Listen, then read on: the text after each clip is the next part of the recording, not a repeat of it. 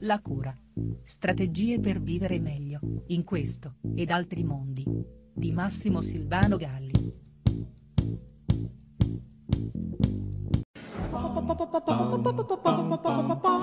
L'impianto dei miei percorsi di cura ha sempre una condizione base di partenza, la valutazione dello stato emotivo del soggetto, poiché qualsiasi sia il malessere che conduce le persone nel mio studio, non solo questo malessere ha sempre una ricaduta emotiva, ma come ormai testimoniano numerosissime ricerche, il malessere stesso, compreso il malessere organico, è sempre mosso da una alterazione emotiva, spesso prolungata nel tempo o di tipo eh, scioccante e traumatico, ma in entrambi i casi comunque mal gestita. O perché in senso disfunzionale abbiamo fatto esplodere le nostre emozioni perdendone il controllo o perché nell'opposta direzione le abbiamo represse facendole implodere dentro di noi.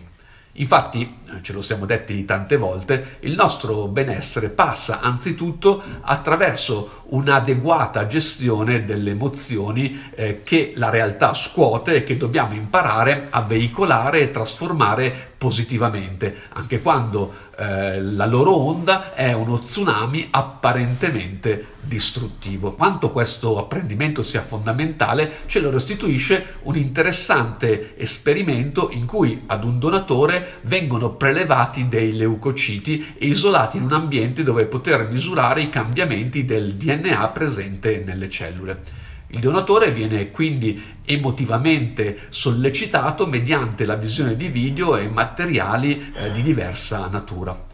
Con sorpresa dei ricercatori, quando il donatore mostra delle variazioni del suo stato emotivo, il DNA mostra anch'esso immediatamente una variazione. I comportamenti emotivi del donatore corrispondono cioè esattamente alle alterazioni del DNA Vengono quindi effettuate altre prove, allontanando di volta in volta il donatore dal suo DNA fino a circa 80 km di distanza, ma il risultato è sempre lo stesso, simultanea alterazione, come se tra lui e il DNA presente nel suo materiale organico eh, ci sia un legame profondo e ad oggi sconosciuto. Una forma di energia che non sappiamo dire, non interessata dal tempo e dallo spazio. Un'energia che richiama il principio di non località che secondo il fisico David Bohm governa l'intero universo e apre alla ricerca della fisica quantistica una forma di energia che esiste dunque ovunque e continuamente. Ma cos'è questa forza che pare sfuggire alle regole del tempo e dello spazio? L'esperimento ricorda il cosiddetto entanglement quantistico, tra l'altro recentemente fotografato da un team di fisici dell'Università di Glasgow,